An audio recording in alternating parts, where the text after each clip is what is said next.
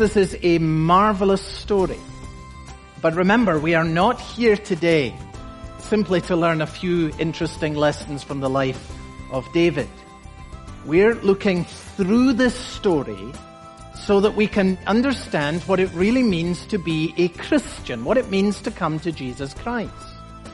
Welcome to Open the Bible with Pastor Colin Smith. I'm David Pick and Colin, you're right. There are some great lessons to be learned from this story of David and Saul. But in the end, it's all about the life-changing power of the gospel and beginning a relationship with Christ.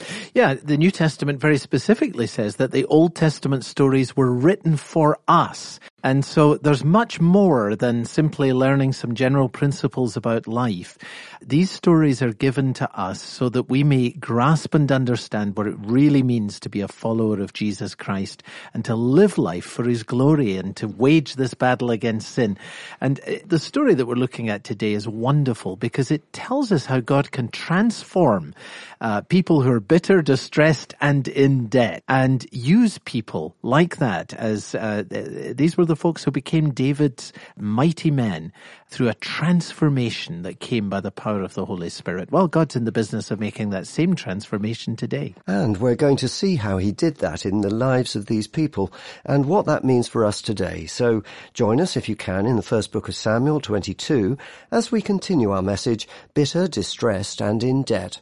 Here's Pastor Colin. We are not here today simply to learn a few interesting lessons from the life of David. We're looking through this story so that we can understand what it really means to be a Christian, what it means to come to Jesus Christ. And the people who come to Jesus Christ, here's what it really means to be a Christian. Uh, people who come to Christ are like the people who came to David. Uh, these folks knew that they needed David, and people who come to Jesus are those who know that we need him. We need him because he's the only hope from the tyranny of sin that brings blight and devastation to our lives. People who come to Jesus Christ are people who know that they are sunk, sin has sunk them in a debt to God that we can never pay. That we are completely and utterly hopeless in our own position before God. People who come to Jesus Christ are people who have tasted how bitter sin is. That though it seems like such attractive fruit, it leaves you with a sense of emptiness and of guilt and of shame. And you say, if only there was a way to have my life washed clean, to, to have a new start, to make a whole new beginning. People like that come to Jesus Christ bitter, distressed, and in debt. We come to Jesus Christ because our only hope lies in a new king and in a new kingdom. Without him, there's no other hope. Now, now you've seen how looking through the story of David takes us immediately to the story of Jesus. Let me just fill out briefly here the rest of this profile for you. You'll see it's very clear. People who come to Jesus Christ, true Christians, are people who've discovered that they need Him. People who come to Jesus Christ, people who are true Christians, are people who believe in Him. And just think of how this flows directly out of the story of these folks who came in the cave to David.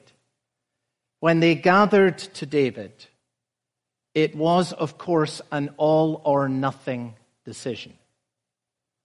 Gathering to David meant defecting from Saul.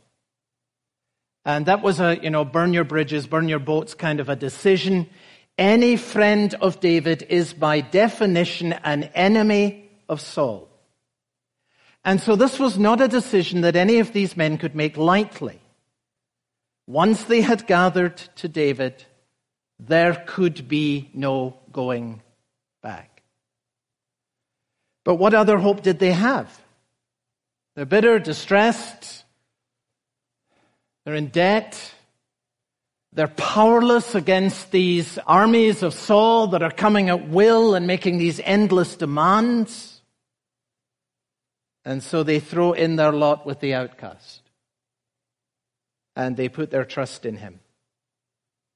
And here's their position as they come to the cave and they pledge their commitment to David. They'll stand with David. They'll fight for David. David is their hope. If David succeeds, there's the best of futures for them. And if David should fail, they have no other hope. Now, folks, that is exactly the position of a Christian. Christian is a person who has come to the conclusion that just like these folks staked everything on, all their hope on David, believing that he was the Lord's anointed and committing themselves to him. So a Christian is a person who believing that Jesus Christ is the Lord's anointed to whom David was all along appointing, have staked all our hope and put all our trust on him so that his glory will be our glory, but everything depends on him and there is no other hope without him. And a Christian is a person who knows, because Jesus has never hidden this from any of his followers. There is always a cost in gathering to this king. If anyone would come after me, Jesus says, let him deny himself and take up his cross and follow me. If you become a Christian, expect that this will be the most costly decision of your life. It will radically impact the use of your time, the use of your money. It will be transforming in terms of your priorities. It will shoot to bits this stuff about convenience and comfort and what I'm looking for in terms of the next stage of life. This is going to be all of my dreams. It'll shoot that to bits. And if it doesn't, how can you claim to be a follower of Jesus? How can you claim it? No, those who have come to Jesus Christ are like those who came to David. They're laying everything on the line. If you succeed, it's glory for us. And if you go down, we go down with you. The old life is behind us. It was hopeless anyway. There was nothing in it for us.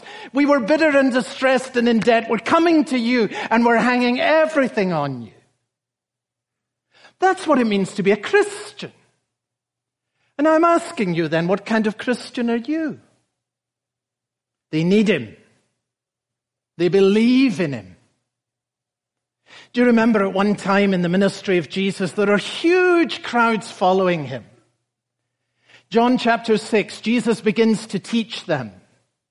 And when they begin to hear what it's really going to be like to be a follower of Jesus, the vast majority of them, they move away. then Jesus turns to his disciples, to the twelve, and he says, Are you going to leave me too? And do you remember what Peter said, Lord? To whom shall we go? You have the words of eternal life. And we have believed and we have come to know that you are the Holy One of God. You're the Lord's anointed. You're the one to whom David was pointing. And like those who came, bitter, distressed, and in debt to David, we are clinging for life to you. Only you have the words of eternal life. Our life is in you. To whom else shall we go? What's a real Christian? What does it look like to come to Jesus Christ? It means you come to the conclusion that you absolutely need Him and that without Him you have no hope at all. It means that you have come to believe Him, that He is the Lord's anointed and that you will stand with Him because He is the one anointed by God. And then there's a third thing, and it's so clear here, I just don't want you to miss it. How would you describe a, a true Christian? Well, this comes right out of David's mighty men. They submit to him. Notice what it says. Everyone who was in distress, everyone who was in debt, everyone who was bitter in soul gathered to David and he became, notice the word, commander over them. Commander over them. So there's nothing here that's like some of the casual Christianity that is uh, widely offered and propagated under the name of cool today. You know, this wasn't, hey, wouldn't it be great to go and hang out in a cave with David? No, this is people who know that it may cost them their lives. And David becomes their commander. This isn't some kind of cool retreat from uh, the harsh realities of life. This is moving away from the beauty of the farm to live in a cave, to live under constant threat of attack, and to enter a new way of life that is going to be marked because these are David's fighting men, so it's going to be marked by discipline, it's going to be marked by training, and it's going to be marked by sheer hard work. That's what they're in for. And they know it. When they pledge their loyalty to David, de facto, David becomes their commander. And it's under his rule, it's under his command that the lives of this motley crew are completely and utterly transformed. Remember this, and I take it straight from Colossians chapter 2 and verse 6. The only way to know Jesus Christ as Savior is to receive Him as Lord. The only way to know Jesus Christ as Savior is to receive Him as Lord. If you've got this idea somewhere in your head that you can have Jesus as your Savior for 90% of your life and, and maybe a little bit somewhere you'll, you'll make Him Lord for a few days, you never got that from the Bible. Forget it. He is only Savior because He's Lord. That's why, by the way, when we teach the gospel in the orchard, the way we most commonly like to do it is to say, it's Lord, sin, Savior, faith. This is not some kind of Jesus who's saying, you know, would you like to have me in your heart? There is a sovereign Lord who lays claim to your life, whoever you are, unconditionally. And you're absolutely in the wrong place before Him because your life is marked by sin like the life of every other person is marked by sin. And therefore there is a Savior. And you can come and you can put your faith and your trust in Him and He'll reconcile you to God and deliver you from the wrath that otherwise would be your portion for all eternity. I mean, there's weight in this. We're talking about eternal realities. Otherwise, we might as well forget about Christianity altogether. You come into the world of the Bible, we're talking about more than life and death. We're talking about heaven and hell. We're talking about ultimate realities with which you dare not become trivial. So they submit to him. And you remember how um, Jesus said to the disciples, how beautifully he said this Follow me, and I will make you fishers of men. I'll make you something. You become my follower, you get submitted to me, I'll transform your life. He doesn't say, make something of your life and then you can come and follow me. He says, follow me and I'll make something of your life. I'll make you a whole new and a different kind of person. But the way that it will happen, the transformation is going to happen as you come under the sovereign rule of your commander, Jesus Christ. And a Christian is very simply a person who is under the command of God. The, the word of Christ that is given to us in the scripture is our rule of life. So if you think of the Bible simply as a, a devotional book, you know, a book where, you know, I should read the Bible because I'll get some nice uh, thought for the day and it'll inspire me and warm my soul. A, bit, a little bit like, you know, chicken soup for the soul, you know, sort of warm me up and all of that kind of stuff.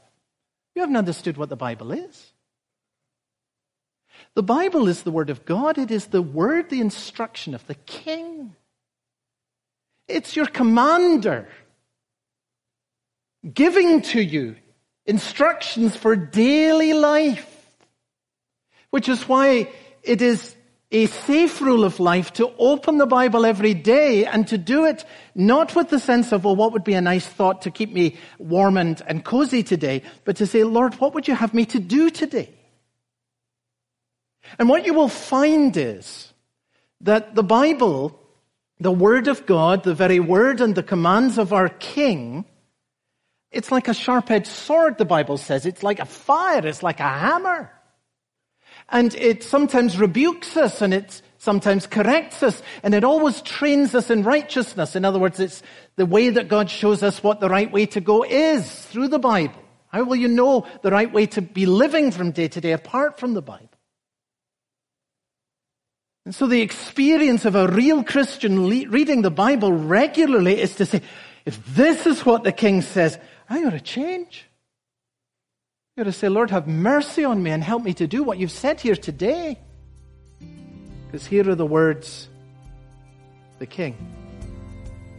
You're listening to Open the Bible with Pastor Colin Smith and today's message, Bitter, Distressed and in Debt, the story of David and Samuel from 1 Samuel chapter 22. So if you can, grab a Bible and join us in that passage.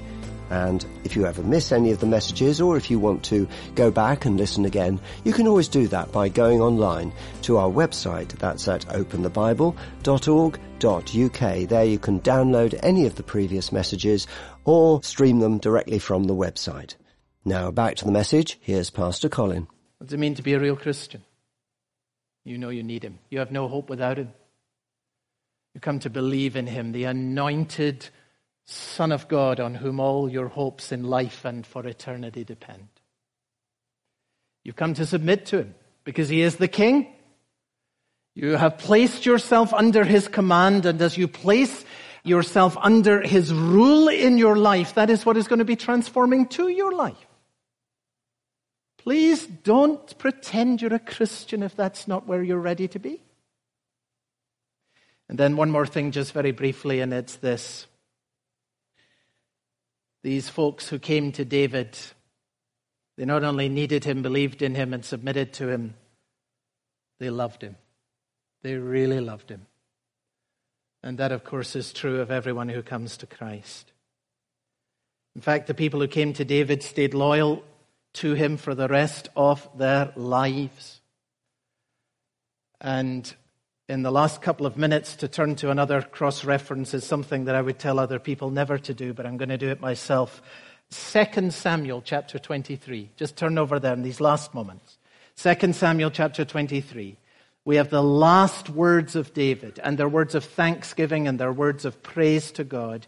And then after that, we have, after the last words of David being recorded in that chapter, we have the names of his mighty men.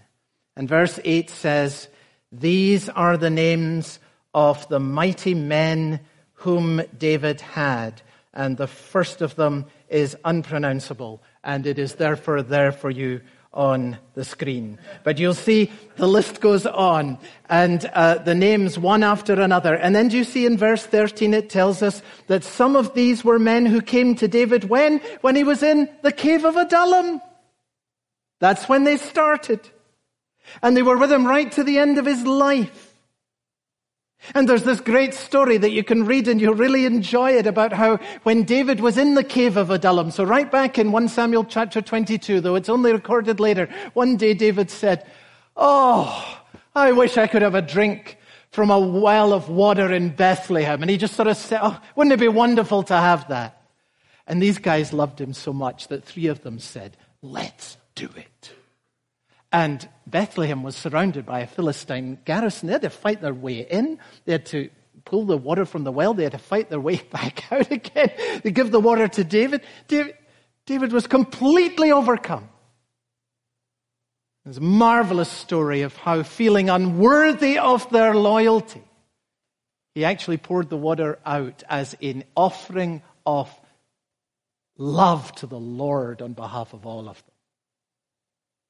There was nothing that was beyond what these folks would do for the sake of the king that they loved. You picture this motley crew of discouraged and dispirited people, bitter, distressed, and in debt. What a bunch they were when they gathered around David. But by the end of 2 Samuel, you find them being named in Scripture's roll of honor. Because these folks who felt that they were utterly powerless had become the king's mighty men. People who were once bitter, distressed, and in debt. And they are standing with the Lord's anointed. And they're advancing his cause. Oh, if that's the kind of devotion and love and loyalty that these men would give to David with all of his faults,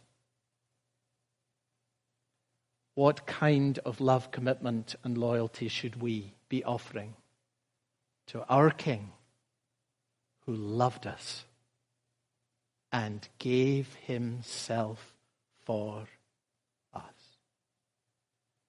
A true Christian, a person who's come to see his or her need for Christ, to believe in him as the Lord's anointed, to submit to him as the ruler, commander, and Lord someone who's come to love him in such a way that he could never ask something that would be too much of us. That's a real Christian. The question is, does that describe you?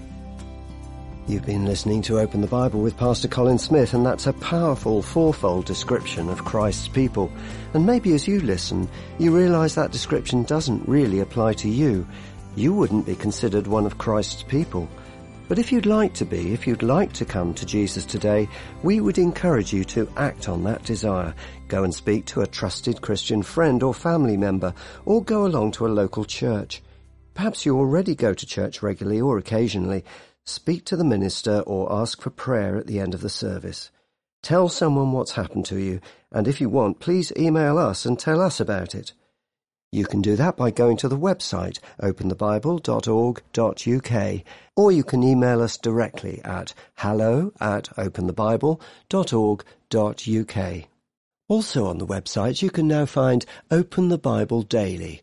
These are a series of short reflections with a new one appearing on the website every day, written by Colin Smith and read by Sue McLeish. At Open the Bible, we're able to keep this program on the station because our listeners support us financially. If that's something you feel able to do, we'd really appreciate a regular donation.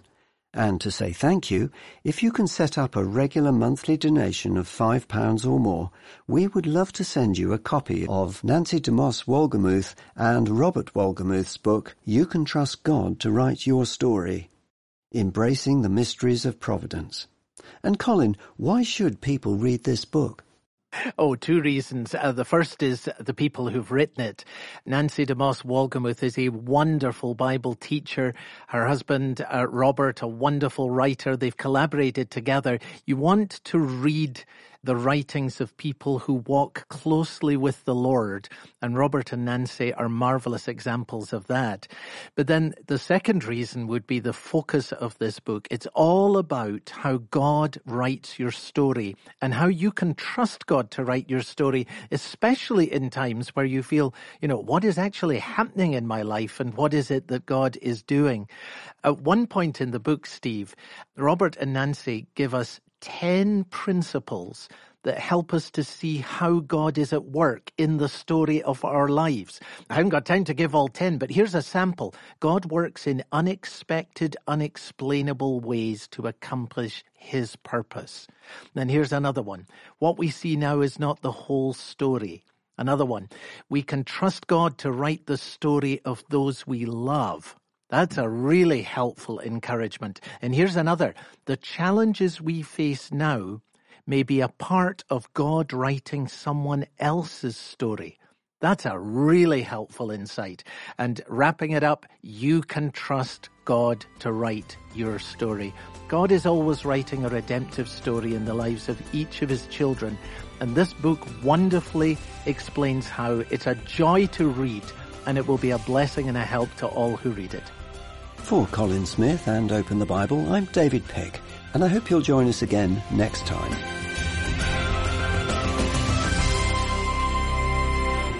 Open the Bible is supported on this station by our listeners. How important are the friends you hang out with, the church you go to, the books you read and the movies you watch? Find out next time on Open the Bible.